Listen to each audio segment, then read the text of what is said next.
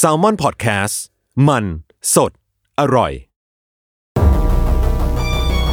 ทฤษฎีสมคบคิดเรื่องลึกลับ สัตว์ประหลาดฆาตกรรม ความลี้ลับที่หาสาเหตุไม่ได้ เรื่องเล่าจากเคสจริงที่น่ากลัวกว่า fiction สวัสดีครับ ผมยชญ์ บรรพพงศ์ผมธัญวัฒน์อิพภูดม นี่คือรายการ Untitled Case โอเคครับ สวัสดีครับ สวัสดีครับ ยินดีต้อนรับเข้าสู่รายการ Untitled Case ตอนที่ 33 ครับผม ครับผม วันนี้เรามาอยู่กันในธีมอะไรพี่ทัน มาใน theme experiment ครับ หรือว่าการทดลอง เออทำไมทำไมเราถึงเลือกธีมนี้มาวะพี่ อันแรกเลยเราคิดว่า เพราะว่ามีคุณผู้ฟังเนี่ยก็ request มาหลายครั้งมากมากๆแล้วอะแบบตาม comment เราก็ไปอ่านมานะแบบเอ้ยอยากให้เราพูดถึงเรื่องการทดลองกันบ้างแบบการทดลองที่มันน่ากลัวน่ากลัวเราเป็นยังไงอะอือหือ แล้วก็จริง ๆ แล้วเวลาเราพูดถึงพวกเรื่องราวที่มันน่ากลัวเกี่ยวกับการทดลองอะมันมันมีมากกว่าแค่ที่เราจำได้ยศ คือเมื่อก่อนแบบแมสแมสเลยคือแบบนาซีทดลองกับคนยังไงอือหือการทดลองแปลกๆมันเป็นยังไง แต่เราคิดว่า จริง ๆ แล้วมันก็มีการทดลองอีกแบบหนึ่งอะ ที่ที่มันอยู่ในสังคมด้วยเหมือนกันอะ แล้วมันก็น่ากลัวด้วยเว้ยอือหืออย่างอย่างยศนี่เคยเจออะไรแบบแปลกๆไหมมีมีพี่ของผมอะ เวลาพูดถึงการทดลองอะแล้วมันจะมีไอ้สิ่งเนี้ยแหละ หรือว่าเรื่องเนี้ยมันป๊อปอัพขึ้นมา มันเป็นเรื่องใน creepy pasta อะพี่เออที่ว่ามันจะเป็นแบบการทดลองให้คนคนหนึ่งอะลองไม่นอนหลับติดต่อกันเป็นอ่าระยะเวลากี่วันกี่ปีก็ไม่รู้อะเออแล้วคนนั้นเออเคยได้ยินไม่งกลายเป็นสัตว์ประหลาดไปอะพี่พี่นึกออกปะเออเคยได้ยินแต่ว่ามันมันมีคนเออมาดีบังมันมีมันมีคนที่มาแบบ อธิบายแล้วนะว่า มันก็ไม่ได้เป็นสัตว์ประหลาดแต่มันก็มีการทดลองแบบนั้นจริงๆอะเออใช่ คือคือมันมันมีทั้ง ทั้งขาที่เป็นจริงเนาะแล้วก็ขาที่แบบโอ้โหไม่รู้มึงไปเอามาจากไหนอะเออแต่ว่าแต่ว่าก็อะไรแบบนี้เลยคือเป็นภาพจำของการทดลองสำหรับผมเนาะใช่ แล้วมันก็จะยังมีอย่างเช่น อย่างเช่นที่ผมไปเจอมาก่อนที่จะตอนไปรีเสิร์ชมาก่อนที่จะเล่ามาตอนนี้นั่นแหละ คือก็ไปเจอมาว่ามีการทดลองของคนบางคนที่ชื่อว่าดรดันแคนแมคดูกอลนะคนเนี้ยเขาเป็นด็อกเตอร์เป็นเป็นศาสตราจารย์อยู่ที่อเมริกา คือคนเนี้ยทำการทดลองพิเศษนำคนไข้หกคนมานอนบนเตียง แล้วก็ สั่งให้ชั่งน้ำหนักก่อน ก่อนและหลังคนไข้หกคนนั้นอะเสียชีวิต ก็คือเหมือนเขาต้องการที่จะชั่งน้ำหนักวิญญาณอะของคนจริงๆอะเออเออเพราะฉะนั้นว่าก่อนที่จะเสียชีวิตอะคนไข้เหล่านี้มีน้ำหนักเท่าไหร่ แล้วพอเสียชีวิตปุ๊บวินาทีที่เขาเสียชีวิตอะน้ำหนักมันหายไปเท่าไหร่ ปรากฏว่าศาสตราจารย์คนเนี้ยก็ได้ข้อมูลออกมาเว้ยพี่ว่า น้ำหนักหลังที่จะหลังจากที่เสียชีวิตไปอะ มันมีน้ำหนักส่วนหนึ่งที่หายไปมันเป็นประมาณ 21 กรัมอ๋อ ซึ่งโดยเฉลี่ยแล้วมันจะประมาณ 21 กรัม ซึ่งศาสตราจารย์คนเนี้ยก็เลยตีความว่าวิญญาณของคนเราอะ มันมีน้ำหนักประมาณ 21 กรัมเว้ยเออน่าสนใจเออเออเราเราเคยได้ยินเรื่องแบบนี้มาเหมือนกันเนี่ยแต่มันไม่ใช่กับเรื่องน้ำหนักอะมันเป็นเรื่องของในฝรั่งเศสมานาที่แบบ มันมีนักทดลองไปไปรอตอนที่คนกำลังถูกประหารด้วยกิโยตินน่ะ ตอนที่คนกำลังถูกตัดหัวอะ แล้วเขาก็ไม่ได้เก็บหัวขึ้นมาดูไว้ว่าหัวเนี่ยมันจะสามารถตอบสนองกับคนได้กี่นาทีอะเออเออเออสมมติว่าเราเรียกชื่อโยศแล้วโยศโยศต้องถูกตัดหัวอะอ่าฮะทำไมพี่เออยกตัวอย่างอื่นเออแล้วจะดูว่าใกล้ตัวจัดสมมติเราเรียกโยศอะแล้วโยศจะกระพริบตาหรือว่ามองตามเสียงอะอืมนานแค่ไหนอะเราคิดว่าเออเออการทดลองแบบนี้มันก็เวียดดีอะแล้วมันก็สยองในใช่ตัวคนอื่นใช่อยู่แล้ว อะอ่าอ่าก็ เข้าใจว่าวินนี้เป็นเราก่อนเนาะใช่ใช่ครับผม คุณตอบสนองผมบ้างสิครับโอ้พี่ก็เวลาเราอัดซูมอะผมก็ต้องบอกคุณผู้ฟังก่อนว่าเวลาอัดซูมเนี่ยเราต้องพิจิตล่วงหน้าเสมอว่าพี่ทันจะพูดอะไรต่อ แล้วผมก็เออเอาละพี่ทันแกจะเข้าเรื่องแล้ว ผมก็อะปล่อยจอย ผมก็นั่งฟังไปเงียบๆแล้วพอผมเงียบปุ๊บพี่ทันก็หาว่าผมไม่สนใจ นี่ไงคนเรา โอเค ไม่แต่ว่า แต่ว่าต้องบอกผู้ฟังก่อนว่าในเทปนี้พวกเราก็ยังอัดผ่านซูมอยู่เนาะใช่ใช่ใช่เพราะฉะนั้นอาจจะมีแบบ ความไม่คุ้นชินอะไรบางอย่างอยู่ด้วยเนาะก็อือหือก็ต้องขออภัยกันก่อนล่วงหน้าเลยอ่ามีอีกสิ่งหนึ่งที่พี่ต้องเตือนคุณผู้ฟัง ว่าอาทิตย์เนี้ยพี่เตรียมเรื่องอะไรมา พี่บอกเขาไปก่อนเลย คือ เราอาจจะต้องบอกก่อนเนิ่นๆอีกแล้วครับ ว่าเรื่องของเราเนี่ยมันค่อนข้างน่ากลัวครับเออโอเคแล้วก็เขาชินกันแล้วแหละพี่ แล้ว อันนี้อันนี้ขอเตือนแบบ เตือนแบบเตือนจริง ๆ เลยอะ่ะแล้วก็มันเออน่าจะมี ประเด็นแล้วก็มีเนื้อหาที่ปั่นป่วนจิตใจมากๆ มันดิสเทิร์บแน่ๆแหละครับ เพราะฉะนั้นก็อาจจะต้องเตรียมใจก่อนฟัง พอสมควรนะครับผมครับผมเราเริ่มเลยว่า เรื่องของเรานะครับมันเป็นเรื่องของผู้ชายคนหนึ่งครับ เขาเป็นคนในสหรัฐอเมริกา ชื่อว่าริชาร์ดเชสอือหือคุณเชสเนี่ยเกิดในอเมริกาในปี 1950 ครับ แล้วก็อาศัยอยู่ในเมืองที่รัฐแคลิฟอร์เนียครับ ในพื้นฐานของครอบครัวของคุณเชสนะครับ เขาถูกเลี้ยงมาในครอบครัวที่ฐานะไม่ค่อยดีเท่าไหร่อะ แล้วก็บ่อยครั้งจะถูกพ่อแม่ปล่อยปละละเลย พอสมควรนะครับ คือพูดได้เลยว่าเป็นครอบครัวที่ไม่ได้สมบูรณ์แบบอะ อืม พอครอบครัวค่อนข้างจะปล่อยปละละเลย แล้วก็ไม่สนใจเขา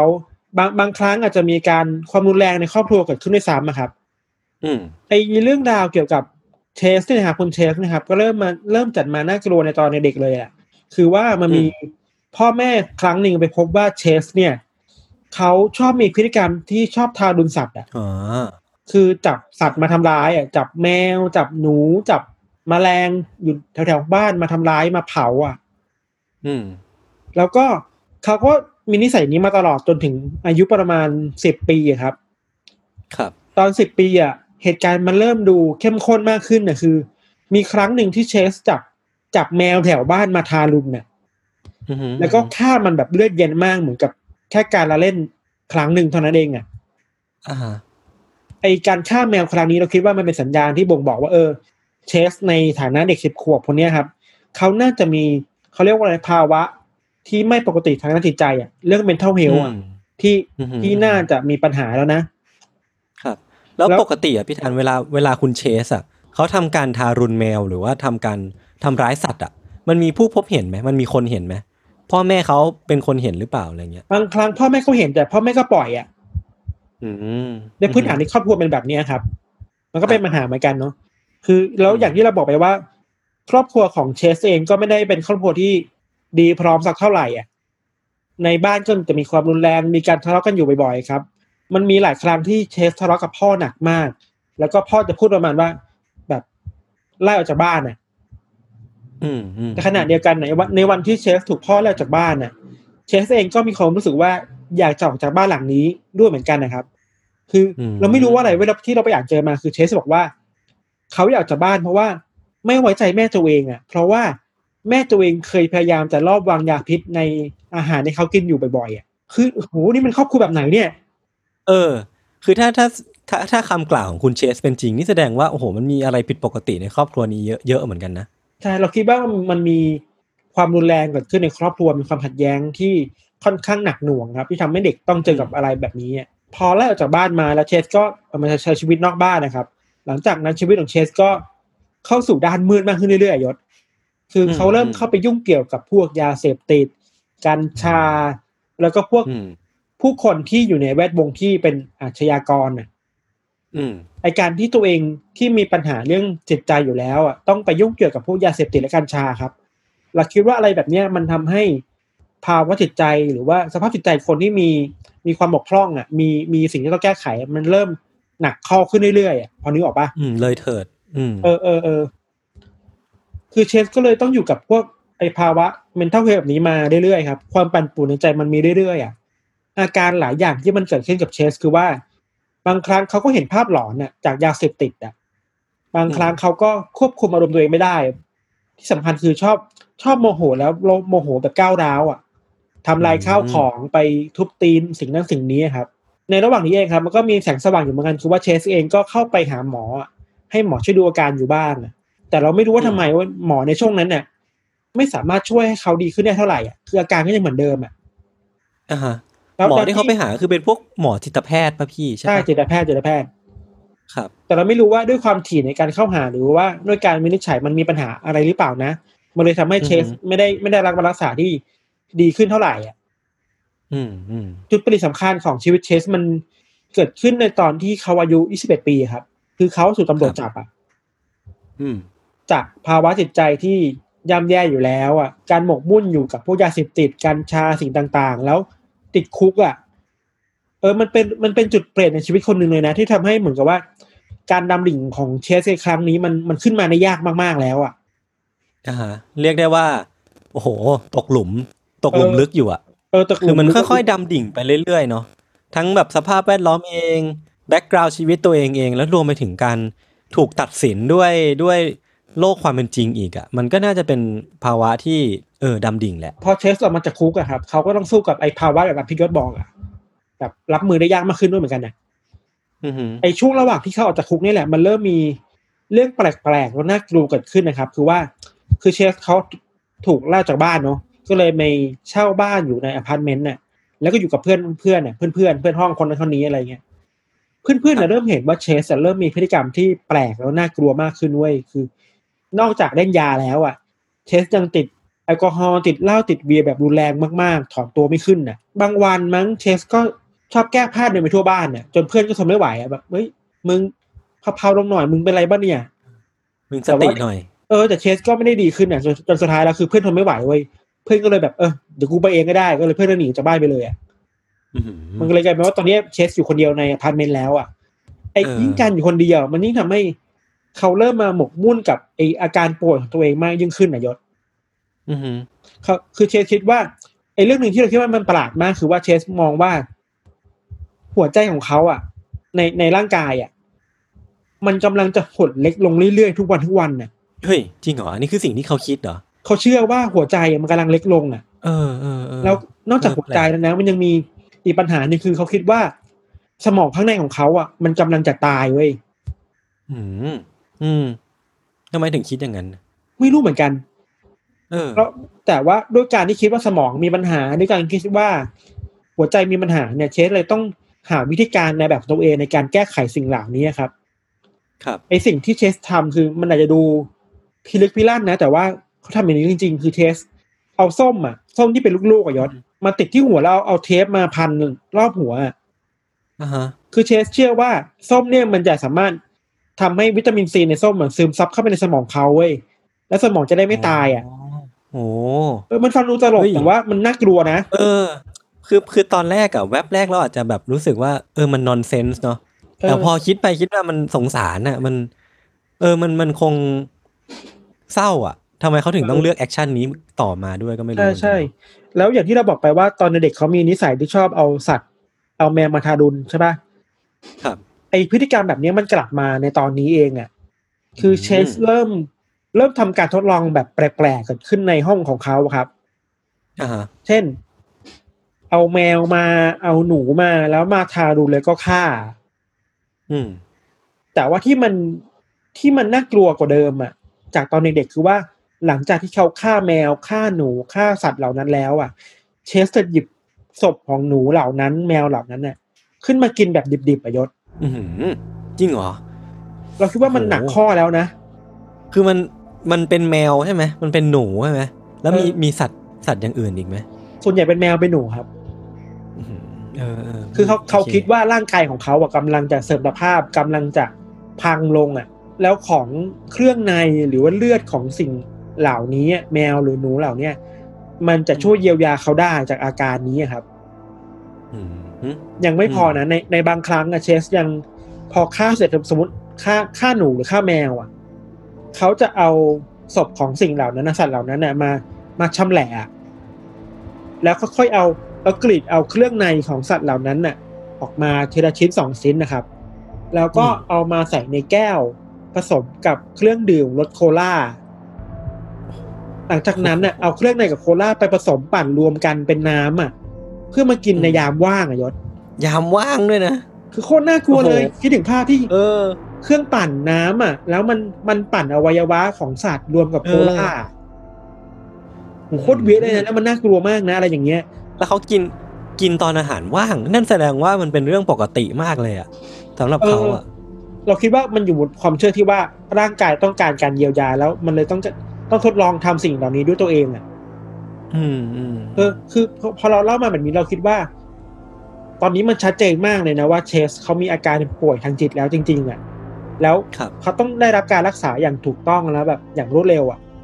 ซึ่งมันก็อืมโชคดีมากเว้ยคือ พอมาถึงในปีหนึ่งเก้าเจ็ดสามครับเขาก็ถูกส่งตัวไปรักษาที่โรงพยาบาลแห่งหนึ่ง แล้วโรงพยาบาลหนึ่งก็พาตัวเชสไปรักษาต่อที่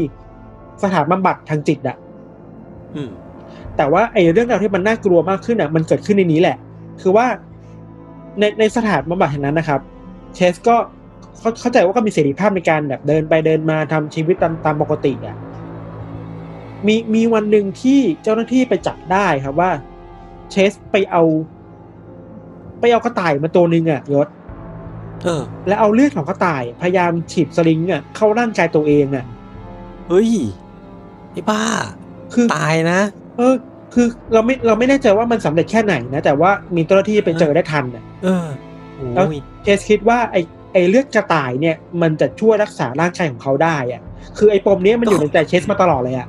เออ ก็คงยังเป็นยังเป็นปมเรื่องเดิมๆเนอะว่า สมองเขากำลังเล็กลง ร่างกายเขากำลังจะเสื่อมลง แสดงว่าเออ มันมันยังคงเป็นเรื่องนี้อยู่เสมอที่เขามีการทดลองมีพฤติกรรมแปลกๆเหล่านี้เออดูดูเขาหมกมุ่นกับความคิดเรื่องการฉีดเอาสัตว์เอาเลือดของสัตว์เข้ามาในร่างกายตัวเองอะแล้วพยายามทดลองเออทำสิ่งเหล่านี้อยู่เรื่อยๆเลยอะครับ มันมีอีกครั้งหนึ่งที่อันนี้ก็น่ากลัวครับ คือว่าเขากำลังแบบยืนเออระเหยมองไปที่หน้าต่างอะ แล้วเขาไปจับนกตัวหนึ่งมาได้จากที่ระเบียงอะอืมหลังจากนั้นน่ะเชสก็บีบนกอะ แล้วก็กัดไปที่นกเพื่อดื่มเลือดจากนกโดยตรงอะโอ้โหอันนี้โหดไปอะโคตรโหดเลย ไอ้ด้วยพฤติกรรมแบบนี้เองอะ มันทำให้เชสถูกคนในสถานบำบัดแห่งนั้นนะครับ เรียกว่าเป็นแดคูล่า คือเขาชอบกินเลือดใช่ไหมดื่มเลือดเขากิอะนเลือดสดเออๆนะฮะอันนี้คืออาการที่มันเกิดขึ้นนะครับ แล้วเข้าใจว่าแพทย์ก็วินิจฉัยในเวลาต่อมาครับว่าเชสเป็นโรคจิตเภทแบบหวาดระแวงเนี่ยเขาเรียกว่า paranoid schizophrenia ไม่แน่ใจนะอาจจะอ่านผิดนะแต่ประมาณเนี้ยคือ ถ้าเป็นไทยคือโรคจิตเภทแบบหวาดระแวงครับ ครับ ก็เขาก็ถูกรับการรักษาให้ยงให้ยาไปก็รักษาเรื่อยมา เชสอยู่ในนั้นประมาณสามปีอะครับยศ แล้วก็ออกมาอืมในปีหนึ่งเก้าเจ็ดหกสามปี ผมว่ามันก็น่าจะดีขึ้นบ้างแล้วปะก็คงโอเคขึ้นปะแต่ว่าปัญหาเป็นตรงนี้เว้ยว่า บางบางข้อมูลที่เราไปเจอมา บางข้อมูลก็บอกว่าเชสออกมาโดยตามปกติอะ แต่บางหลักฐานบางบางรายงานบางเอกสารเขียนว่า เชสหนีออกมาจากสถานแห่งนั้นน่ะ อ้าวเหรอ เออถ้าถ้าสมมติว่ามันหนีอมาอกมาเวว่าเขาหนีออกมา มันก็ยิ่งน่ากลัวเข้าไปเออใหญ่เลยนะใช่เพราะยังไม่หายไงโอ้โหเอเอออน่ากลัว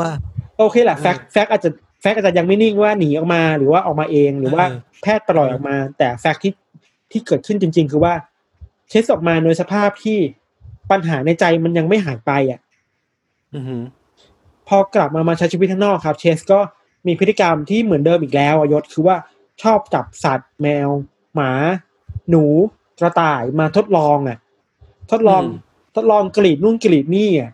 ทดลองดูเครื่องในอะว่าไอ้เครื่องในเหล่านี้เขาจะเอาเอาไปผสมกับอะไรได้อีกได้ได้อีกได้บ้างอะ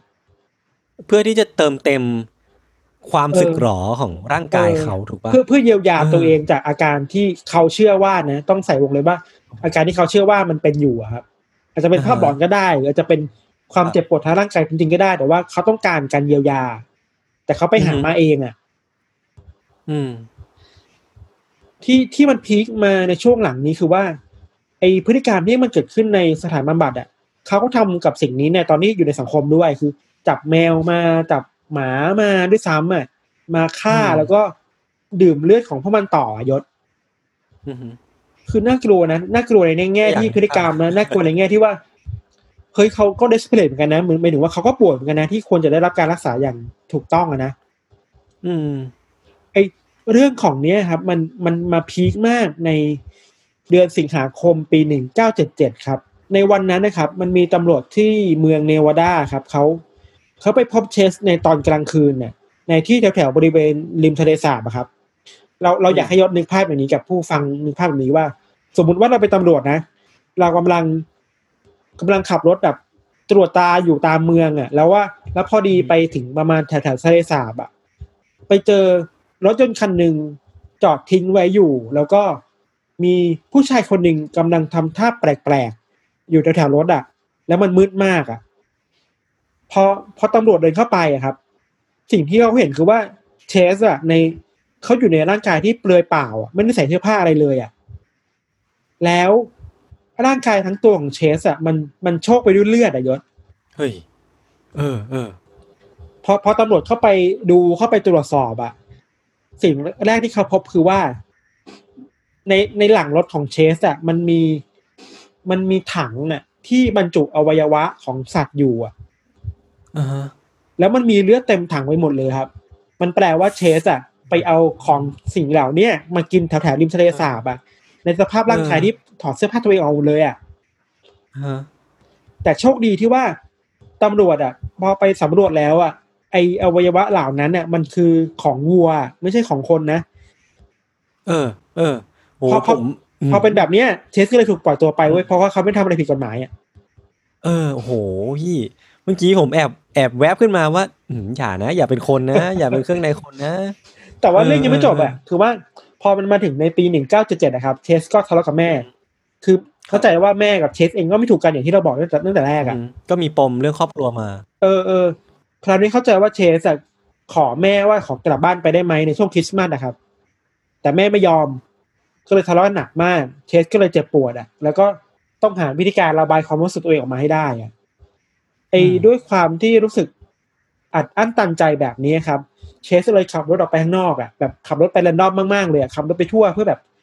ระบายตัวเองอะระบายอารมณ์ตัวเองอะ มีจังหวะหนึ่งมั้งที่เขาขับรถผ่านรถของผู้ชายคนหนึ่งอะ ไม่รู้ทำไมเหมือนกันนะเชสไปหยิบปืนออกมา แล้วก็ยิงผ่านผ่านหน้าต่างของรถอะไปถึงผู้ชายคนนั้นน่ะเออแล้วก็หนีไปเลยเว้ยอ้าวทำให้คนขับอีกคนเสียชีวิตคาที่อะ เฮ้ย มันมันแรนดอมมากเลยนะเฮ้ยแรนดอมมากเขาแค่ขับรถผ่าน เออโหเราคิดว่าไอไอการฆ่าคนในครั้งนี้ครับ มันเป็นการปลดล็อกอารมณ์ของเชสพอสมควรเลยอะที่เขาสามารถทำอะไรก็ได้แล้วหลังจากนี้อะ อืมพอมาถึงปีหนึ่งเก้าเจ็ดแปดนะครับ พฤติกรรมของเชสก็เริ่มน่ากลัวมากขึ้นเรื่อยๆอะมันมีรายงานว่าเขาเริ่มเริ่มไปก้าวร้าวกับเพื่อนบ้านอะ บางครั้งเองก็เข้าไป แอบเข้าไปในบ้านคนอื่น เพื่อขโมยของเพื่อกินของ เพื่อขโมยอาหารขโมยสิ่งของมากมายแล้วอะ คือเริ่มคุมไม่อยู่แล้วอะ มันเริ่มอย่างที่พี่ทันบอกเลยมันคือการปลดล็อกเนาะเออ คือพอคนเรามันได้เริ่มลงมือทำอะไรบางอย่างที่มันแบบขีดสุดแล้วอะ่ะ มันมันคงไม่มีอะไรสุดกว่าการฆ่าคนเออแล้วแหละ เออเอเอออเชสคงคงคิดว่าแบบเออชีวิตนี้กูจะทำอะไรก็ได้แล้วแหละเออ พอมันมาถึงประมาณปลายปลายเดือนมกราคมในอีกปีหนึ่งอะครับ ครับเชสก็เริ่มบุกเข้าไปในบ้านของคนอื่นมากขึ้นจนชินแล้ว อะ อืม พอมันมาถึงวันที่23มกราคมอะ เชสได้บุกเข้าไปในบ้านของผู้หญิงคนหนึ่งครับ เขาชื่อว่าคุณเทเรซาวอลลินเชสบอกว่าที่เข้าไปในบ้านน่ะ เพราะว่าประตูหน้าบ้านน่ะไม่ได้ล็อก เมื่อประตูไม่ได้ล็อกมันแปลว่าบ้านหลังนี้อะได้เชื้อชวนให้เขาเข้าไปโดยปริยายไปแล้วอะ แล้วก็ไม่รู้ด้วยเหตุผลอะไรแบบแปลกๆเหมือนกันนะเออ มันเป็นเหตุผลที่คิดเข้าข้างตัวเองประมาณเออเข้าข้างตัวเองมาก แต่ว่าพอเชสเข้าไปในบ้านแล้วครับ เขาก็เดินเข้าไปแบบค่อนข้างจะใจเย็นเนี่ย แล้วข้างในบ้านเขาเห็นคุณเทเรซ่าอยู่ในบ้านนะครับพอพอเห็นอย่างนั้นน่ะเทเชสก็เอาปืนกระบอกเดียวกับที่เขายิงคนคนที่แล้วอะ ขึ้นมา แล้วก็ยิงไปที่เทเรซ่าประมาณสามครั้งอะสามนัดอะ หลังจากที่เทเรซ่าล้มลงอะครับ เชสก็เดินตามไปอะครับ แล้วก็หยิบมีดที่เขาเตรียมขึ้นมา แล้วก็แทงเข้าไปที่เทเรซ่าอีกหลายครั้งเหมือนกันน่ะ ที่น่ากลัวมากๆหลังจากนี้คือว่า หลังจากที่แทงเทเรซ่าไปแล้วอะเชสค่อย ๆ เดินเข้าไปที่ร่างกายของเทเรซ่าแล้วก็เอามีดไปกรีดเครื่องในของเทเรซ่าออกมา เออ ทีละชิ้นสองชิ้นน่ะ จากท้องจากแขนจากร่างกายอะ พอพอเอาเอาวัยวะออกมาเอาเครื่องในออกมา หลังจากนั้นนะครับ เชสก็ลงไปดื่มเลือดของเทเรซ่าจากที่มันเหวอะแหวกอยู่ตรงนั้นน่ะ อืม โอ้โหทำเหมือนทำเหมือนคุณเทเรซ่าเป็นเป็นสัตว์ทดลอง ของเขา คือเราคิดว่าปมนี้มันอยู่กับเชสมาตลอดแล้ว มันไม่ไปไหนอะแล้วมันเคลื่อนอืมย้ายจากการทำจากการทดลองกับสัตว์ มากลายเป็นการทำจริง ๆ กับคนแล้วอะ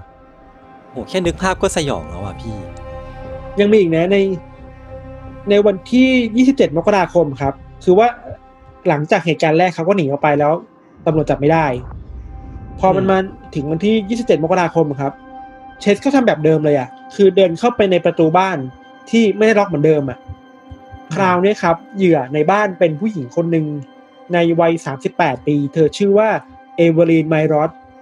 ที่ที่น่าเศร้ามากคือว่าในบ้านหลังนั้นน่ะ ไม่ได้มีแค่คุณเอเวอรีนคนเดียวอะยังมีคนอีกหลายคนอยู่ในบ้านน่ะ ประมาณสามสี่คนน่ะ มันทำให้เหตุการณ์นี้เชสฆ่าทุกคนเลยอะยศโอ้โห เรียกได้ว่าฆ่ายกบ้านเลยเหรอ ใช่ แล้วหลังจากที่ฆ่าเสร็จอะเชสก็ทำเหมือนเดิมอะคือว่า เดินเข้าไปเอามีดไปชำแหละ ร่างกายของเหยื่อครับ แล้วก็หยิบอวัยวะมากินน่ะอืมแล้วก็ลงไปดื่มเลือดของเหยื่อ ในในโอเคในบ้านหลังนี้ยังมีกรณีอีกเรื่องหนึงคือว่า มีเด็กเด็กวัยทารกวัยแรกเกิดด้วยครับ ครับตำรวจตอนตำรวจที่เข้าไปเข้าไปตรวจสอบเนาะเขาคิดว่า เอ้ยเด็กหายไปไหนอะเพราะว่าอ่าตามตามข้อมูลที่มีคือว่าบ้านหลังนี้มีเด็กอะ แล้วมีเด็กทสฆ่าเหรอเทสฆ่าทุกคนแต่ว่าเด็กหายอะเออ ปรากฏว่าตำรวจไปเจอร่างของเด็กอยู่ในกล่องน่ะ ที่ตายแล้วอะ อยู่ในโบสถ์อะอือฮึข้างๆโบสถ์อะคือเชสก็ไม่ได้ฆ่าในบ้านแต่ไปทิ้งที่อื่นอะ แต่ไม่รู้ทำไมอาจจะแบบละทิ้งไว้มั้งอะไรเงี้ยเออทำไมถึงทิ้งเด็กไว้ แต่ก็เข้าใจว่าเด็กก็เสียชีวิตนะแต่ว่าเรื่องที่จะเอาเอาศพเด็กไปไว้ข้างนอกบ้านอะอืม นี่ก็ไม่เข้าใจเหมือนกันแต่ว่าที่แน่ๆคือว่า ภาพภาพที่น่ากลัวมากคือว่า ถ้าสมมติเราเป็นตำรวจอะยศแล้ว เราได้รับรายงานว่าไอ้ยบ้านหลังนี้มันเกิดเหตุขึ้นมา แล้วเราต้องเดินขึ้นไปที่ห้องนอนแล้วเราเห็นศพของผู้หญิงกำลังที่แบบท้องมันถูกผ่าออกมา แล้วเครื่องในมันหายอะเออเรานึกถึงภาพนี้ไม่ออกเลยนะว่ามันน่ากลัวแล้วมันสยดสยองสำหรับคนที่เห็นอยู่ตรงหน้าแค่ไหนอะคนนึกภาพก็สยดสยองมากพี่ เออ แต่โชคดีนะคือว่าเหตุการณ์เนี้ยอย่างที่เราบอกไปว่าเสียงมันดังอะมันมีการยิงปืนเกิดขึ้นในบ้านนะครับ มันทำให้คนในละแวกบ้านของคุณเอเวอร์ลีเนี่ย ก็มาเคาะประตูบ้านว่าเกิดอะไรขึ้นบ้าง แล้วก็อืมโอเค มีเหตุเกิดขึ้นนะเรียกตำรวจมาตำรวจก็มาตรวจนู่นนี่นั่นแล้วเข้าใจว่าเจอพวกลายนิ้วมือเจอหลักฐานต่างๆ ที่เชสทิ้งไว้แบบไม่เนียนอะอืมสุดท้ายก็ไปตามจับเชสได้ที่ที่อพาร์ตเมนต์นะครับ ไอ้จังหวะที่ตำรวจไปจับเชสได้ที่อพาร์ตเมนต์น่ะ มันก็ยังมี scene ที่น่ากลัวเหมือนกันนะ คือว่า ตอนที่ตำรวจเข้าไปถึงห้องเนี่ยเขาบอกว่า ในห้องของเชสแม่งเต็มไปด้วยพวกหลอดที่มีเลือดอะยศอ่าฮะพวกหลอด syringe เอ้ยหลอดทดลองเอนี่ยอหรือว่าเลือดที่ถูกเก็บไว้ในห่อต่าง ๆ เนี่ย เพื่อเพื่อรอวันอ่าฮะถูกกินน่ะอื้อหือหรือว่าตอนที่เขาไปเปิดตู้เย็นน่ะ สิ่งที่เขาเจอในตู้เย็นมันไม่ได้มีแค่เลือดอะแม่งมีสมองของมนุษย์อยู่ในนั้นด้วยเว้ยสมองของมนุษย์ เออแต่ไม่รู้สมองของใครอะ เออมันคือสมองใครอะ ตอนนี้ยังไม่รู้สมองใครอะเพราะมันตรวจยากอะโอ้แต่มันมีอยู่ในนั้นน่ะเออเป็นอะไรก็ช็อกเหมือนกันเออเพราะว่าเชฟหมกมุ่นกับการกินเครื่องในคนเออหมกมุ่นกับการดื่มเลือดคนแบบจริงๆจังๆ มาก ๆ เลยอะอืมพอพอเรื่องนี้มันถูกส่งไปที่ชั้นศาลในปี1979ครับศาลก็พิจารณาแล้วสุดท้ายก็ตัดสินให้เชฟจะต้องโทษประหารชีวิต ด้วยการลมแก๊สอะ อืมอืมเข้าช่ใจวงว่านั้นเป็นการมันยังมีอยู่นะในในยุคนั้นนะแต่ตอนนี้ไม่รู้ว่าเป็นยังไงแล้ว แต่ว่าโอเค ครับ พอมาแต่ว่าพอเข้าใจว่าพอพอเป็นโทษประหารนะมันก็ต้องรอวันถูกประหารถูกป่ะคือต้องถูกจำคุกในประมาณหนึงก่อนนะครับ ครับ เมื่อมาถึงในปี1980นะครับ ก็ตำรวจก็พบว่า ในวันหนึ่งเขาไปหาเชสที่ในในห้องน่ะตำรวจกลับพบว่าเชสเสียชีวิตแล้วอะ แบบ ไม่รู้เป็นเพราะอะไรแต่ว่า มีคนตีความว่าเขาอาจจะฆ่าตัวตาย เพราะว่าอืมในสาเหตุการตายคือว่าในคุกเนี่ยเหรอพี่โอเวอร์โดสอะกินยามากเกินไปอ๋อะออ่าฮะแล้วยาที่เขากินมากเกินไป มันคือยาแก้ซึมเศร้าอะครับ คือเขาอืมเขาเก็บยายาที่ควรจะกินในแต่ละวันสมมติกินในวันละสองเม็ดน่ะเขาเก็บสะสมไว้อะ เพื่อมากินทีเดียวในวันหนึ่งอะเพื่อที่จะได้ฆ่าตัวตาย เราไม่สามารถบอกได้ว่าเขาตั้งใจหรือเปล่าแต่ว่าเขาตายเพราะ overdose อะโอเค getเออ มันก็เป็นแบบเนี้ยเรื่องมันเป็นแบบนี้เว้ยสุด ท้ายแล้วเรื่องของเชสก็ถูกพูดถึงเยอะมากครับ เราเพิ่งไปดูสารคดีอันหนึ่งมา แล้วเขาบอกว่าหลังจากที่มันเกิดเรื่องแบบนี้ขึ้นในในชุมชนน่ะ แทบทุกบ้านน่ะ ต้องซื้อปืนน่ะ เก็บไว้ในบ้านเลยอะเออ เพราะเพราะเขาไม่เออไม่รู้ว่าจะมีฆาตกรอีกคนหรือคนใหม่ ๆ หรือว่าจะมีใครที่บุกเข้ามาฆ่าพวกเขาที่บ้านอีกหรือเปล่าอะสิ่งแรกที่ต้องทำคือล็อกประตูบ้านเออคือถ้าไม่ล็อกประตูบ้านน่ะ เชสก็จะหาว่าคุณเชื้อเชิญเขา แล้วคุณเขาเชสเนี่ยก็จะบุกเข้ามาในบ้าน เออ เราคิดว่าโอเค คนไทยเองก็อาจจะปลอดภัยในมันประมาณนึงป่ะคือเรามีอืมมันมีความความกลัวอยู่แล้วอะแต่ฝรั่งเออใช่ญี่ปุ่นเราอาจจะแบบไม่ค่อยชอบล็อกประตูบ้านของเขาค่อนข้างไว้ใจมั้งนะ แต่เราก็ช่วยไม่ได้หรอกครับจริงๆแล้วมันต้องโทษคนทำมากกว่า อืมใช่ใช่เราว่าไอ้เคสเนี้ยแม่งก็ ไม่ใช่มีเรื่องที่หลายหลายเรื่องที่น่าคุยอะคือว่าไอการที่มนุษย์เรามันจะกลายเป็น serial killer แบบเชสได้อะอืมมันมีสัญญาณมาหลายอย่างมากเลยนะ ที่จะบ่งบอกว่าคนนี้มี potential ที่จะเติบโตไปเป็น serial killer แล้วไอการทดลองในวัยเด็กนี่แหละแม่งคือสัญญาณที่ชัดเจนมากอะ ใช่ ใช่มันคือสัญญาณที่ถ้าใครที่เคยติดตามเรื่องราวพวกเนี้ยจะรู้ว่าอ่า background แบบเนี้ย หรือว่าพฤติกรรมในวัยเด็กแบบเนี้ย มันอาจจะมีโอกาสที่ คนเด็กคนเนี้ยจะโตมาเป็น serial killer ถ้าไม่ได้รับการรักษาหรือว่าไม่ได้รับการแบบ เลี้ยงดูที่ดีเออเหมือนแบบเออเออมันมันมีโอกาสมากเลยแหละ เราเราในฐานะที่เป็นคนที่ชอบฟังเรื่องพวก serial killer หลายหลายๆคนมาก ๆ เลยนะ ในตอนเด็กจะมีจะมีพฤติกรรมแบบเชสเลยอะคือ ชอบจุดไฟเผานู่นนี่นั่นน่ะ แล้วก็ชอบทำร้ายสัตว์ชอบทารุณสัตว์อะ อืม มันก็เป็นสัญญาณแบบหนึ่งอะอืม ที่ที่เราคิดว่าคนที่เป็นพ่อแม่ครอบครัวก็ต้องดูแลใกล้ชิดกับเด็กๆหน่อยอะว่าเอ้ย สัญญาณแบบนี้มันน่ากลัวไหมนะนี่บอกว่า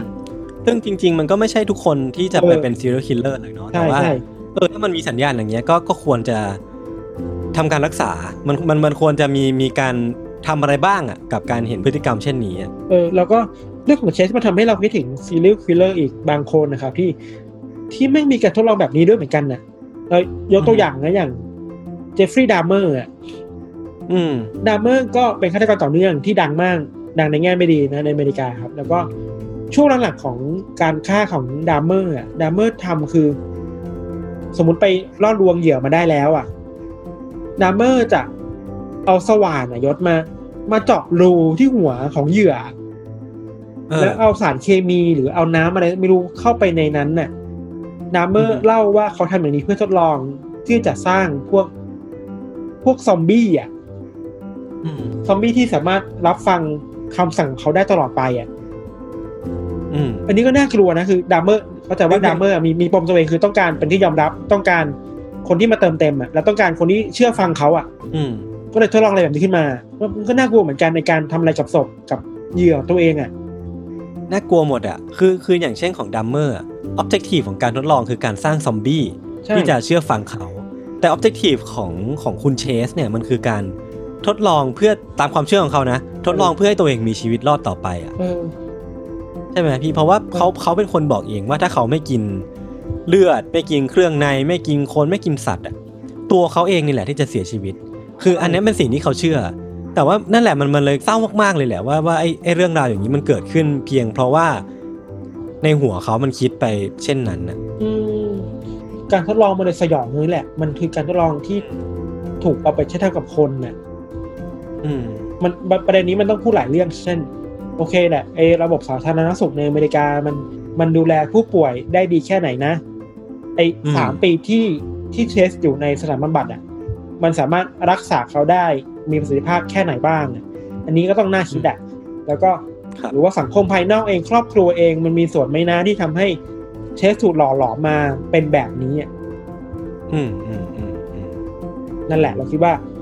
ก็น่ากลัวครับ แล้วก็เป็นการทดลองที่เราคิดว่า ไม่ไม่ควรเกิดขึ้นอีกอะสยองเกินไปอะไม่ไม่ควรแน่นอน แล้วก็ไม่มีควรอย่างยิ่งมีเกร็ดนิดนึงคือว่า เรื่องของเชสนะครับก็ดังนะในอเมริกาแล้วก็ถูกเอาไปเป็น reference น่ะ หรือในบางซีรีส์คือพูดแบบตรงๆเลย mention ถึงคดีนี้เลยอะในในเข้าใจว่าใน Criminal Minds ซีซั่นแรกอืมเหมือนตัวละครมีบทสนทนาแล้วพูดถึงชื่อของคนนี้ขึ้นมาเลยอะว่าเคสเป็นแบบนี้นะอะไรเงี้ยหรือว่าใน CSI บางตอนเข้าใจว่าเดี๋ยวเราจำไม่ได้ว่าตอนไหนก็ ก็เอาเรื่องนี้มาเป็นแบบไอเดียได้เหมือนกันอะอืมแปลว่าเออเป็นเป็นเป็นคดีที่สร้าง Impact ให้กับโลกใบนี้ ไม่ใช่แค่ในอเมริกาอย่างเดียวหรอกพี่ผมว่ามันมันเป็นเคสตัดดี้ที่ สยดสยอง แต่ว่าจริง ๆ แล้วมันก็มีน่าสนใจประมาณหนึ่งว่า เออ คนเรามันสามารถเป็นได้ถึงขนาดนี้เลยเหรอ ใช่ เพราะฉะนั้นถ้าเราเห็นใครกำลังทดลองอะไรแบบแปลกๆ ก็ช่วยๆดูนะครับ ครับ ประมาณนี้ครับเรื่องของเราครับ ส่วนเรื่องของยศจะเป็นยังไงก็เดี๋ยวไปฟังกันในเบรกหน้าครับ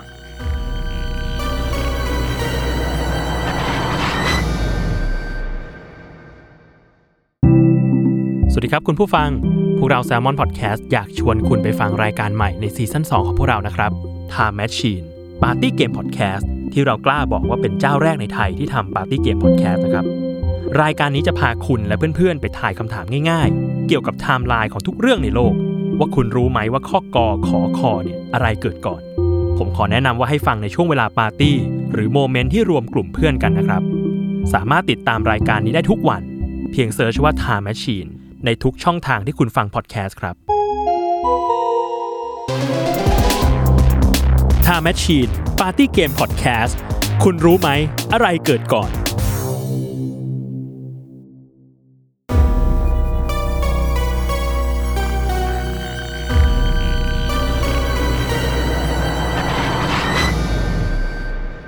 อเคครับก็กลับมาอยู่ในเบรกที่ 2 ของ Untitled Case episode ที่ 33 นะครับผม ครับ โอเคก็ ผมเชื่อว่าใครหลาย ๆ คนเนี่ยฟังไปแค่เรื่องของพี่ทันเนาะหรือว่าเอาแม้จริงแม้แต่แค่พี่ทันเกริ่นเรื่องมา โอเค กูให้กระโหลกแหละ โอเค กูน่ากลัวแหละ หลอนแหละ โอ้มีทั้งเลือดมีทั้งเครื่องใน แต่เรื่องของผมเนี่ยจริง ๆ แล้วอะมันมันจะค่อนข้าง soft ลงมา มันจะทำให้ให้เรื่องราวความน่ากลัวของพี่ทันมัน tone down ลงมาเนาะผมก็จะทำให้ทุกท่านเนี่ย หลังจากที่ฟังเอพิโซดนี้ก็ยังคงนอนหลับฝันดีปกติแล้วกันเนาะดูเป็นดูเป็นพระเอกเฉยเลยวะ หรือเปล่าวะเออไม่แน่ใจเหมือนกันเดี๋ยวลองเดี๋ยวลองเล่าเออเออพี่ปกติผมก็อย่างนี้แหละผมก็ชอบเคลมเป็นคนดีนั่นแหละ คืออย่างที่ได้เกริ่นไปตั้งแต่แรกเลยอะพี่ว่าเออผมมาไปเจอการทดลองแปลกๆมาเต็มเลยครับคืออย่างเช่นว่าการทดลอง 21 กรัม เนี่ยที่ว่าเป็นน้ำหนักของวิญญาณเนี่ยเออเนี้ยผมก็รู้สึกว่าชอบ มันเป็นการทดลองที่เออแปลกใหม่ดี มันมีการตั้งคำถามมีตั้งสมมติฐานที่ค่อนข้างแหวกไปจากการทดลองที่เรารู้จักกัน หรือแม้กระทั่งว่ามันมีการทดลองอันหนึ่งของของต่างประเทศเนี่ยแหละครับ ที่ว่าเป็นการทดลองเพื่อ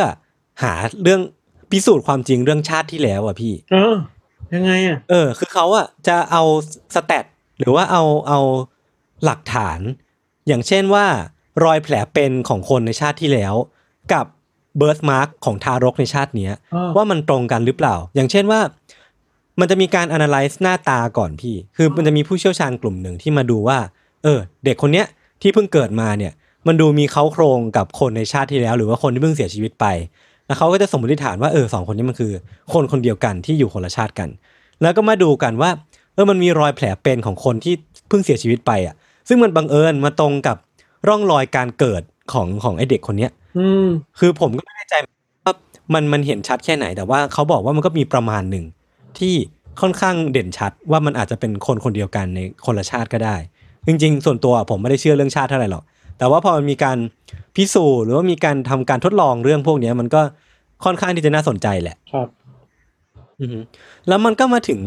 เรื่องที่ผมหยิบมาเล่าในวันนี้เนี่ยแหละครับ พี่ธันเคยได้ยินประโยคที่ว่าบางทีตำนานหรือว่าเรื่องลึกลับ หรือว่าพูดผีวิญญาณเนี่ย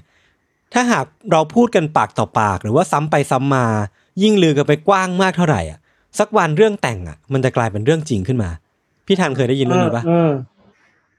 เออเออเคยได้ยินเหมือนกันประมาณนี้แหละ แบบเรื่องเรื่องที่ไม่จริงพอถูกเล่าย้ำๆเรื่อยๆมันมันจะจริงขึ้นมาเองถูกป่ะใช่ มันมันคือมันคือ concept นั้นเลยพี่เออเออไม่แน่ใจว่ามันคือพล็อตเดียวกับเรื่องของสยามสแควร์หรือเปล่านะ ถ้าจำไม่ผิดคืออ่าคือผมมาเคยดูนาน เออเออทีเนี้ยมันมีคนกลุ่มหนึ่งที่ทำการทดลองในเรื่องนี้จริง ๆ ไว้พี่ ครับ มันมีนักวิจัยกลุ่มหนึ่งที่โตรอนโต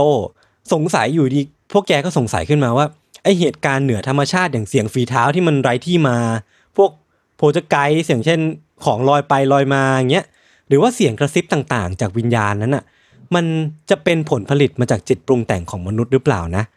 คือเขาก็สงสัยขึ้นมาอย่างเงี้ยว่า เออพอเรามีจินตนาการ เราปักใจเชื่อว่ามีวิญญาณอยู่จริง และไอไอไอความเชื่อของเราหรือว่าจินตนาการของเราอะ มันทำให้สิ่งเหล่านั้นมันเกิดขึ้นมาหรือเปล่า พวกเขาก็สงสัยอย่างนี้ก่อน ตั้งต้นไว้ก่อนในการทดลองนี้ แล้วก็เพื่อเพื่อพิสูจน์สมมติฐานนั้นนะครับพี่ในช่วงต้นทศวรรษที่ 1970 ก็มีทีมนักวิจัยของ Toronto Society for Physical Research หรือว่า TSPR เนี่ยอืมได้ทำการทดลองที่มีจุดมุ่งหมายคือพิสูจน์ว่า พวกเขาจะสามารถสร้างผีขึ้นมาได้จริง ๆ หรือเปล่า เออ มันมันคือการทดลองสร้างผีอะพี่ จากคำบอกเล่าจากเรื่องแต่งจากอะไรก็ตามที่ เออ เขาจะมาดูกันว่า เออถ้าเขาถ้าเขาวางแผนไว้อะเขาจะสามารถสร้างผีตัวหนึ่งขึ้นมาได้จริงๆไหมน่าสนใจ อือฮึคือกลุ่มกลุ่มนักวิจัยเนี้ยของ TSPR เนี่ยพี่ มีทั้งหมด 8 คน เป็นทีมที่เรียกว่า Owen Group มันเป็นทีมที่นำโดยดรโอเวนแล้วก็ภรรยาของเขานะครับ แล้วก็ในทีม 8 คนเนี้ยมันจะมีอาชีพต่างๆ ที่ผสมปนเปรวมกัน ก็จะมีอาชีพตั้งแต่นักออกแบบอุตสาหกรรม นักบัญชี แม่บ้านบรรณารักษ์ แล้วก็ นักศึกษาคณะสังคมศาสตร์ แล้วก็มีนักจิตวิทยาคนหนึ่งที่คอยจดบันทึกทั้งหมดว่า เออ มันจะมีอะไรเกิดขึ้นในเซสชันแต่ละเซสชันบ้าง และทั้งหมด 8 คนเนี้ยพี่ยืนยันว่าตัวเองไม่มีเซนส์เรื่องผีเลย หรือว่าไม่มี sixth sense เลยก็คือ ทั้งชีวิตที่ผ่านมาไม่เคยพบเจอผีมาก่อนเลย ก็เรียกได้ว่าจุดเริ่มต้นก็น่าสนใจแล้ว คือภารกิจแรกของของ Owen Group เนี่ยคือเริ่มต้นสร้างตัวละครผีตัวขึ้นมาตัวหนึ่ง ก็คือตัวละครตัวเนี้ยต้องมีชื่อ มีชีวประวัติ มี background มีเรื่องราวเบื้องหลัง เพื่อให้มันมันกลายเป็นผีที่อาจจะมีชีวิตอยู่จริง ๆ อืมคือพวกเขาอะก็เลยได้ให้ร่วมกันให้กำเนิดผีตนหนึ่งที่มีชื่อว่าฟิลิปไอล์สฟอร์ด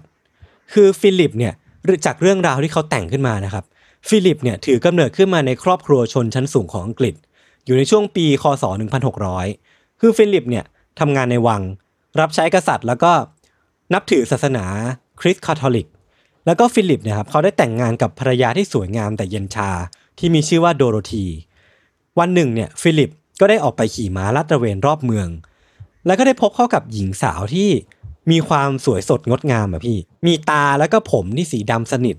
แล้วก็เธอคนเนี้ยมีชื่อว่ามาโกทั้งคู่ก็ได้ตกหลุมรักกันก็คือฟิลิปเนี่ยเหมือนจะ love at first sight คุณมาโก้เนี่ยแหละอืมฟิลิปก็เลยเอาคุณมาโก้อะมาแอบอาศัยอยู่ที่บ้านของครอบครัวด้วย แล้วก็อยู่กินกันแบบเชิงชู้สาวอะพี่ อยู่กินกันแบบลับๆ ไม่ได้เป็นที่รู้ของภรรยาแล้วก็คนทั่วไป จะมีคนที่รู้ก็เพียงแค่คนในครอบครัวของฟิลิปเท่านั้น เวลาผ่านไปไม่นานพี่ความลับมันก็แตก จู่ๆอะครับโดโรธีก็มาพบเข้ากับมาโก้ที่บ้านของฟิลิป แล้วก็ใช้ความที่มาโก้เนี่ยเป็นสาวยิปซีเนาะภรรยาของคุณฟิลิปเนี่ย ก็เลยใส่ร้ายว่ามาโก้อะใช้พลังแม่มดในการขโมยความรักของสามีเธอไป แล้วก็ที่ฟิลิปเนี่ยตกหลุมรักมาโก้เนี่ยมันเป็นเพียงคำสาปมันเปลี่ยนเพียงมนต์ดำมันเป็นเพียงฤทธิเดชของคุณมาโก้เท่านั้นแหละ สามีเธอไม่ได้รักคุณมาโก้จริง ๆ อะไรประมาณเนี้ยครับ มาโก้เนี่ยก็เลยถูกตัดสินให้ประหารชีวิต แต่ฟิลิปที่ต้องการปกป้องชื่อเสียงแล้วก็ตำแหน่งของตัวเองอะ ก็เลยปล่อยให้มาโก้ หรือว่าหญิงสาวที่เขารักเนี่ย ต้องถูกขึงแล้วก็เผาทิ้งใจกลางเมือง อย่างอย่างที่เรารู้กันเนาะว่า แม่มดในยุคกลางเนี่ยก็ค่อนข้างที่จะโดนทารุณโหดร้ายเหมือนกัน หลังจากที่มาโก้เสียชีวิตลงอะฟิลิปก็ต้องใช้ชีวิตอยู่กับความเศร้าโศกที่ว่าเขาไม่สามารถปกป้องคนที่ตัวเองรักได้ แล้วก็มักที่จะไปเดินเล่นอยู่ที่ขอบกำแพงเมืองเรื่อยๆอะเหมือนเดินไปแล้วก็เศร้าไปอะเดินก้มหน้า จนรุ่งเช้าวันหนึ่งก็มีคนไปพบศพของฟิลิป ที่ตกลงมาจากกำแพงเมืองจนเสียชีวิต อันเนี้ยย้ำอีกรอบหนึ่งเป็นเรื่องที่ทีม Owen Group เนี่ยแต่งขึ้นมาทั้งหมดเลยอืมเออ ไม่ใช่เรื่องจริง เป็นการ brain brainstorm กันว่าเออเราจะแต่งเรื่องราวให้คุณฟิลิปนี้ยังไงดีอ่าจนสุดท้ายก็ได้ออกมาเป็นเรื่องราวประมาณนี้อะพี่เออเออคือเท่านั้นยังไม่พอหลังจากที่ได้เรื่องราวมาอะพี่ ก็ให้คนหนึ่งในกลุ่มที่ว่าวาดรูปเป็นสเกจภาพของฟิลิปขึ้นมา ก็คือแบบออกแบบตัวละครเลยอะเป็น character design session หนึ่งเลยอะเนื่องจากได้เรื่องราวมาแล้วก็ออกแบบหน้าตาของฟิลิป แต่งตัวยังไงมีลักษณะท่าทางยังไงมี ลักษณะนิสัยยังไงทำให้แบบภาพจำของฟิลิปในมวลของ Owen Group เนี่ยเป็นภาพเดียวกัน เรื่องราวเดียวกัน แล้วก็เป็นฟิลิปคนเดียวกัน ถ้ามีเขามีชีวิตอยู่เนาะหลังจากนั้นนะครับเดือนกันยายนปี 1972 Owen Group ก็ได้ทำการเริ่มต้นพิธีกรรม คือพวกเขาอะครับจะรวมตัวกันพูดถึงเรื่องราวชีวิตของฟิลิป แล้วก็นั่งสมาธิ แล้วก็พยายามจินตนาการถึงภาพของฟิลิปร่วมกันอะคือมันก็เป็น session ที่ค่อนข้าง weird ประมาณหนึ่งแหละ พวกเขาก็จะมารวมตัวกันในห้องห้องหนึ่งเนาะ แล้วก็มานั่งพูดคุยกันเรื่องของฟิลิป แล้วก็นั่งสมาธิ แล้วก็ร่วมกันจินตนาการถึงฟิลิปว่า เออ ตอนที่เขามีชีวิตอยู่มันจะเป็นยังไงนะ หรือว่า ถ้าเขายังมีชีวิตอยู่ทุกวันเนี้ยเขาจะประมาณไหน หรือว่าถ้าเขากลายเป็นวิญญาณอยู่ตรงเนี้ย เขาจะสื่อสารอะไรกับเรา เออ พวกเขาอะทำสิ่งเนี้ย หรือว่าคง session เนี้ยอย่างต่อเนื่อง เสมือนว่าเรื่องของฟิลิปที่เขาแต่งอะมันเป็นเรื่องจริง แล้วก็ฟิลิปอะเคยมีชีวิตอยู่จริง ๆ แล้วก็วิญญาณของฟิลิปอะวนเวียนอยู่ในห้องเนี้ยพวกเขาก็จินตนาการว่ามันอาจจะมีเรื่องราวอย่างเงี้ยอย่างเงี้ย แต่ว่าเวลามันผ่านไปเป็นเป็นปีอะพี่เกือบเกือบหนึ่งปีอะก็ไม่มีอะไรคืบหน้าเว้ยคือมันไม่มีสมาชิกคนไหนที่ยืนยันได้ว่า เขาเคยได้ยินเสียงฟิลิป หรือว่าเขาเคยได้พบการปรากฏตัวของฟิลิปเลย ก็คือไม่มีไม่มีร่องรอย ไม่มีหลักฐานอะไรยืนยัน มันจะมีแค่สมาชิกบางคนนะครับ ที่อ้างว่าตัวเองอะ รู้สึกได้ถึงการมีอยู่ของฟิลิป แต่ก็ไม่มีหลักฐานเออคือมันอาจจะเป็นแค่การมโนขึ้นมาก็ได้ เออพอมันผ่านไปเป็นปีแล้วอะพวกเขาก็เลยรู้สึกว่าเอออาจจะต้องมีการปรับเปลี่ยนรูปแบบปรับเปลี่ยนแผนบ้างแล้วแหละเพราะว่าสิ่งที่ทำอยู่เนี่ยมันไม่ work เนาะพวกเขาก็เลยเริ่มจากการปรับปรุง decoration ในห้องก่อน คือจากห้องที่พวกเขานั่งรวมตัวกันอะ มันเป็นห้องที่มีมีไฟสว่างโล่เลย มีไฟติดนู่นนี่เต็มไปหมดเลย พวกเขาก็เลยเริ่มต้นจากการเปลี่ยนตรงนี้ก่อน ก็เลยกลายเปลี่ยนให้ห้องเนี้ยกลายเป็นห้องที่มีไฟสลัวลง ปรับจำนวนไฟให้ลดลงทำให้ไฟมันดิมลง แล้วก็ปรับรูปแบบการนั่ง คือก่อนหน้านี้ครับผมเข้าใจว่าน่าจะเป็นการนั่งแบบกระจัดกระจายเนาะอืมตอนเนี้ยปรับรูปแบบให้ทุกคนอะมานั่งล้อมวงกันทำทุกอย่างให้เหมือนเป็นเซสชั่น การพูดคุยกับผีอะที่ที่เราอาจจะพอมีภาพจำเออ จะมีแบบแม่หมอนั่งตรงกลาง แล้วทุกคนก็นั่งล้อมรอบกัน ก็จริงจังเอเลยออะใช่พวกเขาอะทำการปรับเปลี่ยนรูปแบบมาอย่างนี้เว้ยพี่ แล้วเท่านั้นยังไม่พอนะมันจะมีการวางสิ่งของรอบตัว ให้เกี่ยวข้องกับเรื่องราวชีวิตของฟิลิปด้วยอะอาจจะมีการปริ้นรูปปราสาทในในยุคกลางมาติด หรือว่ามีเอาเอาดาบ เอาอะไรก็ได้ที่เกี่ยวข้องกับชีวิตของฟิลิปอะมา decorate ห้องห้องเนี้ย ทำทุกอย่างให้เหมือนพิธีกรรมคุยกับวิญญาณ ผลลัพธ์ที่ได้อะก็คือในบ่ายวันหนึ่งของพิธีกรรมที่เป็นพิธีกรรมทั่วไปปกตินี่แหละ ทุกคนที่อยู่ในห้องอะครับ เริ่มได้ยินเสียงเคาะโต๊ะเบาๆ อย่างไม่ทราบสาเหตุ เชี่ยเออ จากนั้นพวกเขาก็เริ่มทำการถามคำถามกับเจ้าของเสียงเคาะปริศนาเนี่ย เงื่อนไขที่พวกเขาสร้างกับกับเจ้าของเสียงเนี่ย คือถ้าตอบว่าใช่ให้เคาะโต๊ะเพียงแค่ครั้งเดียว แต่ถ้าตอบว่าไม่ให้เคาะโต๊ะสองครั้งอืม และไอ้เงื่อนไขเนี้ยแหละ ที่ทำให้พวกเขารู้ว่าเจ้าของเสียงเคาะเนี่ยคือฟิลิป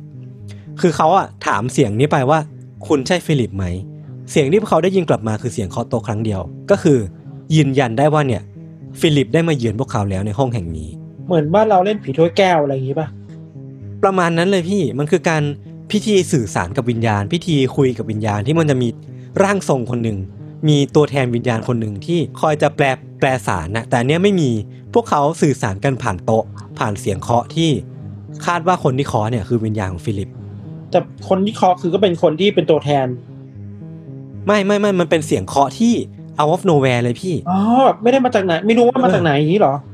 ใช่ไม่มีไม่มีที่มาอยู่ดีทุกคนก็ได้ยินเสียงเคาะนี้พร้อมกัน เออเออเออเออเออแล้วก็หลังจากที่ฟิลิปเนี่ย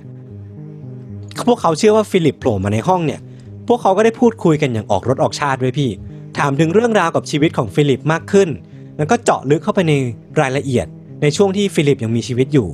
แล้วก็สิ่งที่ฟิลิปตอบกลับมา มันก็สะท้อนให้พวกเขาทุกคนรู้จักฟิลิปมากขึ้น รู้รู้ว่าฟิลิปชอบอะไร รู้ว่าฟิลิปไม่ชอบอะไร แล้วก็เรื่องราวที่ฟิลิปเนี่ยค่อนข้างที่จะมีความเห็นมากกว่าปกติอะจังหวะเคาะของฟิลิปอะมันก็ค่อนข้างที่จะรุนแรงขึ้นเว้ยพี่เออหรือว่าถ้าเรื่องไหนที่ฟิลิปไม่อยากตอบ เขาก็จะดึงเชิง มีลีลาท่าทางแบบว่า ทิ้งเวลาก่อนที่จะเคาะตอบอ๋อะอหรือว่าเรื่องไหนที่ฟิลิปค่อนข้างที่จะ in เป็นปกติ in มากกว่าปกติเออก็จะรีบเคาะ แล้วก็เสียงเคาะนั้นก็จะดังกว่าปกติ ถ้าเป็นผีจริงอะครีเอทีฟมาก เออ ใช่มากไปกว่านั้นพี่นอกจากการสื่อสารทั่วไปแล้ว หรือว่าการตอบ yes or no แล้วอะฟิลิปอะยังสามารถทำให้โต๊ะที่พวกเขานั่งล้อมรอบกันเนี่ย เคลื่อนที่ไปรอบห้องได้ด้วยเว้ย จากคำบอกเล่าของผู้ร่วมประชุมอะบางทีโต๊ะเนี่ยก็ยืนด้วยขาข้างเดียวได้ เชี่ยเออเรียกได้ว่าฟิลิปเนี่ยมีพลังมีมวลสารพลังงานบางอย่าง ที่สามารถทำให้ไอ้โต๊ะนี่มันเคลื่อนไปรอบห้องได้ หรือว่าแม้กระทั่ง ยกโต๊ะนี้ให้ให้ยืนได้ด้วยขาข้างเดียวได้ อืมคือจากเดิมที่ ฟิลิปเป็นแค่เรื่องเล่า อะ ตอนนี้ฟิลิปมีพลังแล้วอะ เออ แล้วก็มันมันมากไปกว่านั้นอีกพี่ ถ้าสมาชิกอะ บอกให้ฟิลิปหรี่ไฟลงอะไฟในห้องมันก็จะเบาลงอ่าถ้าคนในห้องบอกให้ไฟติดขึ้นมาอีกครั้ง ไฟมันก็จะติดขึ้นมาตามปกติ เออมันเริ่ม beyond ไปถึงขนาดที่ว่า สมาชิกทุกคนน่ะ จะสัมผัสได้ถึงพลังงานการมีอยู่ของฟิลิปได้ บางครั้งอะฟิลิปก็จะมาในรูปแบบของกระแสไฟฟ้า กระแสกระแสไฟฟ้าสถิตอะที่ทุกคนในห้องอะ จะสัมผัสได้พร้อมกัน มันจะเหมือนเป็น ไฟฟ้าช็อตเบาๆที่ทุกคนอะยืนยันว่าได้รับสัมผัสนี้ หรือแม้กระทั่งเวลาฟิลิปมาถึงในห้องเนี้ยพวกเขาทุกคนก็จะได้ลมพัดเย็นๆที่ลอยผ่านหัวเข้าไปอืมหรือว่าอาจมาเป็น vision อาจจะเป็นแบบว่ากลุ่มละอองจางๆ ที่มันลอยอยู่บนโต๊ะตรงตรงกลางห้องอะพวกเขาก็ยืนยันว่าทั้งสามสิ่งเนี้ยมันมีเกิดขึ้นจริง ๆ และทั้งแปดคนก็ยืนยันว่า พวกเขาเชื่อว่ามีฟิลิปอยู่จริงอืมๆ มันบางทีมันมีเคสเคสหนึ่งอะครับพี่ ที่มันมีสมาชิกคนหนึ่งที่มาสาย ไอ้โต๊ะตัวเนี้ยก็จะพุ่งเข้าไปหาคนที่เพิ่งเปิดประตูเข้ามา หรือว่าบางทีสมาชิกเหมือนไปถามอะไรที่ฟิลิปไม่พอใจอะไอ้โต๊ะตัวเนี้ยก็จะต้อนสมาชิกคนนั้นอะให้ไปจนมุม จนไม่สามารถออกมาได้อะเออ ดูเป็นผี poltergeist อะผีที่มีพลังใช่มันมันเป็นเป็น poltergeist จริง ๆอะที่มีคนเห็นจริง ๆอะและเท่านั้นไม่พอครับ จุด peak ของเรื่องเนี้ยมันอยู่ที่ว่า ด้วยความที่ผลลัพธ์มันเริ่มประจักษ์ชัดขึ้นเรื่อยๆเนาะ Owen Group อะก็เลยตัดสินใจเปิดให้มีผู้เข้าชมแบบสดๆ แล้วก็มีการบันทึก footage เนี้ยเพื่อไปทำสารคดีด้วยเหรอเออ ในในไลฟ์สดครั้งเนี้ย มันมีผู้ชมเข้าชมประมาณห้าสิบคน แล้วก็ทั้งห้าสิบคนนั้นอะก็นั่งอยู่บนอัฒจันทร์นั่งอยู่บนที่นั่ง แล้วก็มองลงมายังเบื้องล่างที่กลุ่ม Owen Group เนี้ยกำลังทำการทดลองแบบสดๆ ให้พวกเขาดูอยู่อะ แล้ววันนั้นน่ะโดยปกติแล้วพี่ทัน วิญญาณน่ะ มักจะไม่ปรากฏตัว ถ้ามีคนอยู่เออเยอะอะใช่ใช่เออ แต่ปรากฏว่าวันนั้นน่ะ ฟิลิปได้สำแดงฤทธิ์จริงๆเว้ยพี่ เออ คือคนห้าสิบคนนั้นน่ะ ยืนยันว่าได้ยินเสียงเคาะโต๊ะจริง ๆ และคือเสียงเคาะโต๊ะนั้นน่ะแทบจะ basic ไปเลยเว้ยเพราะว่าหลังจากที่ได้ยินเสียงเคาะโต๊ะนั้นน่ะ ไฟในรอบห้องส่งอะมันก็ติดติดดับดับๆ แล้วก็มีเสียงประหลาดเกิดขึ้นรอบๆห้อง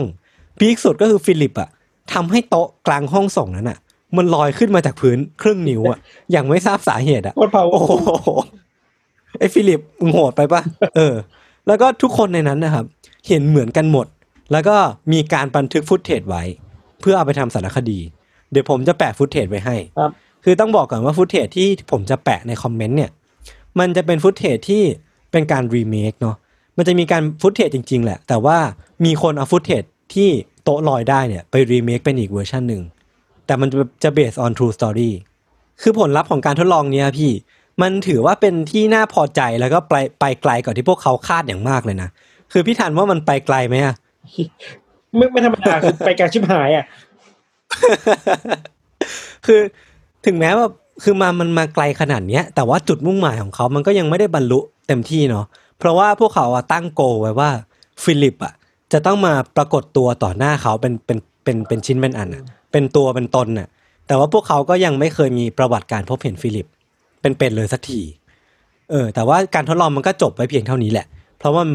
มันคงไม่กล้ามีใครทำไปมากกว่าเนี้ยมันมันเริ่มแบบน่ากลัวขึ้นเรื่อยๆอะเดี๋ยวผมจะไปถึงข้อสรุปนะพี่ แต่ว่าผมจะบอกก่อนว่า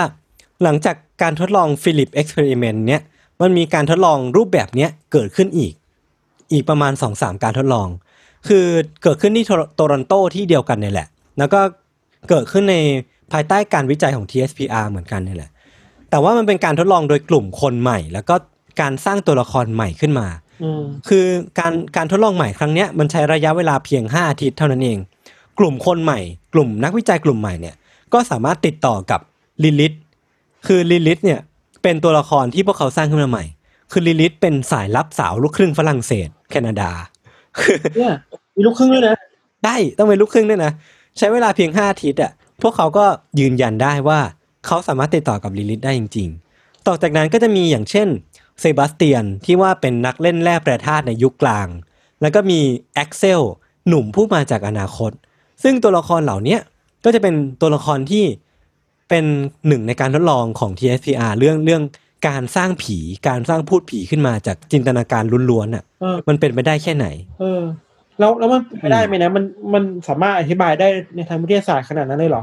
คือมันก็มีการออกมาโต้แย้งพี่ว่าไอการทดลองเนี้ยมันอาจจะเรียกได้ว่าการทดลองได้ไม่เต็มปากอะเออเพราะว่ามันไม่มีการกำหนดตัวแปรที่ชัดเจน ไม่มีการกำหนดระยะวัดผลที่แน่นอนขนาดนั้น มันก็เลยเป็นการทดลองที่ในในมุมมองของนักวิทยาศาสตร์หรือว่านักวิจัยเองอะเป็นการทดลองที่ไม่ค่อย effective อะหรือว่าเอามาใช้มาเอามาใช้ยืนยันอะไร แทบจะไม่ได้เลย แต่ในมุมมองของพวกเราอะ ในมุมมองของเออเออเออนักนักชื่นชอบเรื่องลี้ลับเนี่ย ก็จะรู้สึกว่าเอออะไรอะไรอย่างเงี้ยมันมันเอ้ยมันมันอาจจะมีจริงก็ได้นะ มันจะมีวิญญาณที่เกิดขึ้นมาจากเรื่องเรื่องเล่าเรื่องแต่งจริง ๆ ก็ได้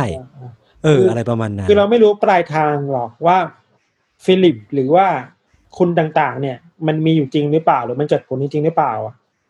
แต่สำหรับเราเราคิดว่าเรื่องสำคัญคือเหมือนตอนแรกที่ยศบอกเลยอะพพอเรื่องที่มันไม่จริงอะมันถูกเล่าเรื่อยๆถูกผลิตซ้ำซ้ำแล้วซ้ำเล่า ซ้ำแล้วซ้ำเล่าไปเรื่อยๆอะเออ มันก็จริงขึ้นมาได้เหมือนกันนะ เออ ใช่ คือผมว่าไอ้อะไรอย่างเงี้ยมันน่าสนใจ คือเราก็ผมก็ไปเสิร์ชเพิ่มเติมนะพี่ว่าไอ้เรื่องเนี้ยมันจริงหรือเปล่าอย่างที่พี่ทันสงสัยเลเอยอแล้วก็ตัวผมเองก็สงสัยด้วยว่ามัน เฮ้ยมันมันจริงเหรอวะคือก็ไปดูมาว่ามันก็มี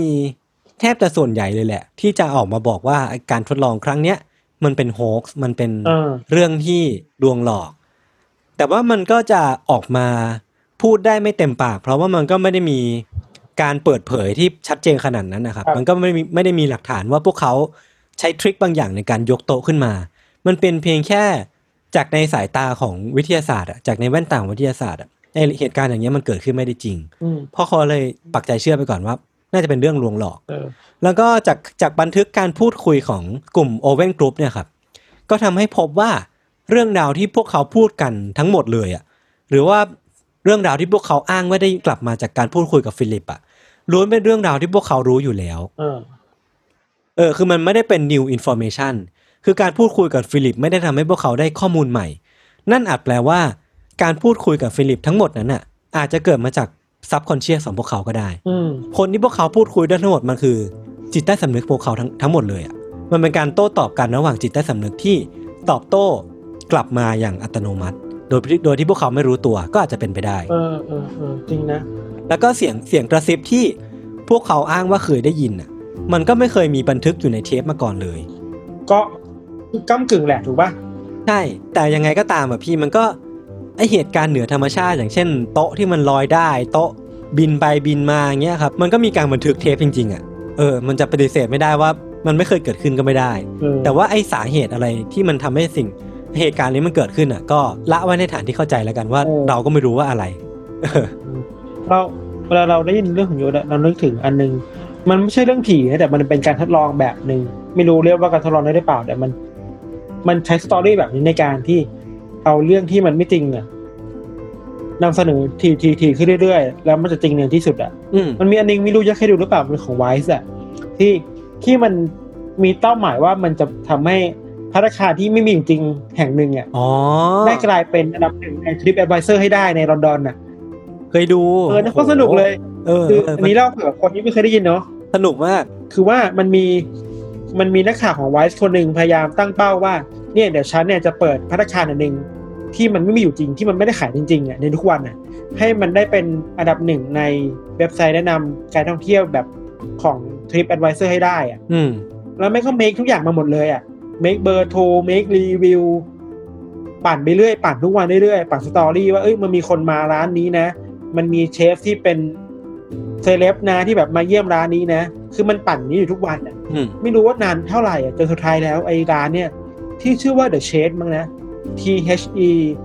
S H E D นะครับ จน The Shed เนี่ยกลายเป็นเบอร์หนึ่งใน Trip Advisor จริงๆอะ แล้วมีคนโทรมาเออขอกินข้าวที่นี่จริง ๆอะ แล้วสุดท้ายคือคือเรียกได้ว่าแบบโอ้โห แล้วสุดท้ายมึงประสบความสำเร็จในการหลอกลวงคนมาก เออแล้ว แล้วในวันที่มันมีคนโทรมาเพื่อขอกินที่ร้านนี้จริงๆเนี่ยไอเชฟเนี่ยแม่งก็เลวร้ายมากเลยนะเว้ยคือ สมมติเราสั่งสเต็กอะมันจะแบบสเต็กที่แบบซูเปอร์มาร์เก็ตอะมามาปรุงใหม่ให้กินอะโคตรเยี่ยมเออเออแต่ว่าคนคนเออกินเนี่ยเออมันซึมซับ story นี้ไปแล้วเอ้ยนี่คือสเต็กชั้นดีนะ เบอร์เบอร์แบบอืมใหญ่มากนะ เอ้ยอร่อยชอบ แต่ไม่รู้ว่าเบื้องหลังมันคือสเต็กจากซูเปอร์มาร์เก็ตอะเราคิดว่าไอเออเรื่องเล่าแบบเนี้ย เรื่องเล่าบางแบบถ้ามันถูกผลิตซ้ำเรื่อยๆแล้วถูกถูกอืมปั่นให้มันจริงอะถูก ถูกเขาเรียกถูกคนที่มีอิทธิพลมาคอยบอกว่ามันจริงจริงๆเรื่อยๆอะสุดท้ายแล้วมันก็จริงขึ้นได้ว่ะอืมซึ่งก็น่ากลัวเหมือนกันนะหมายถึงว่าเราอยู่ในโลกที่มันแบบยุค post truth อะเราไม่รู้ว่าอะไรจริงไม่จริงอีกแล้วอะเออเออเออเราไม่รู้ว่าความจริงที่เราคิดว่าเป็นความจริงอะมันมันมันถูกสร้างขึ้นมาจากอะไรเออเนาะและเราก็ไม่รู้ว่า เมื่อไหร่ที่เรื่องแต่งจะกลายเป็นเรื่องจริง ไม่มีอินสตรักชั่นไม่มีหนังสือคู่มือที่จะบอกเรื่องเนี้ย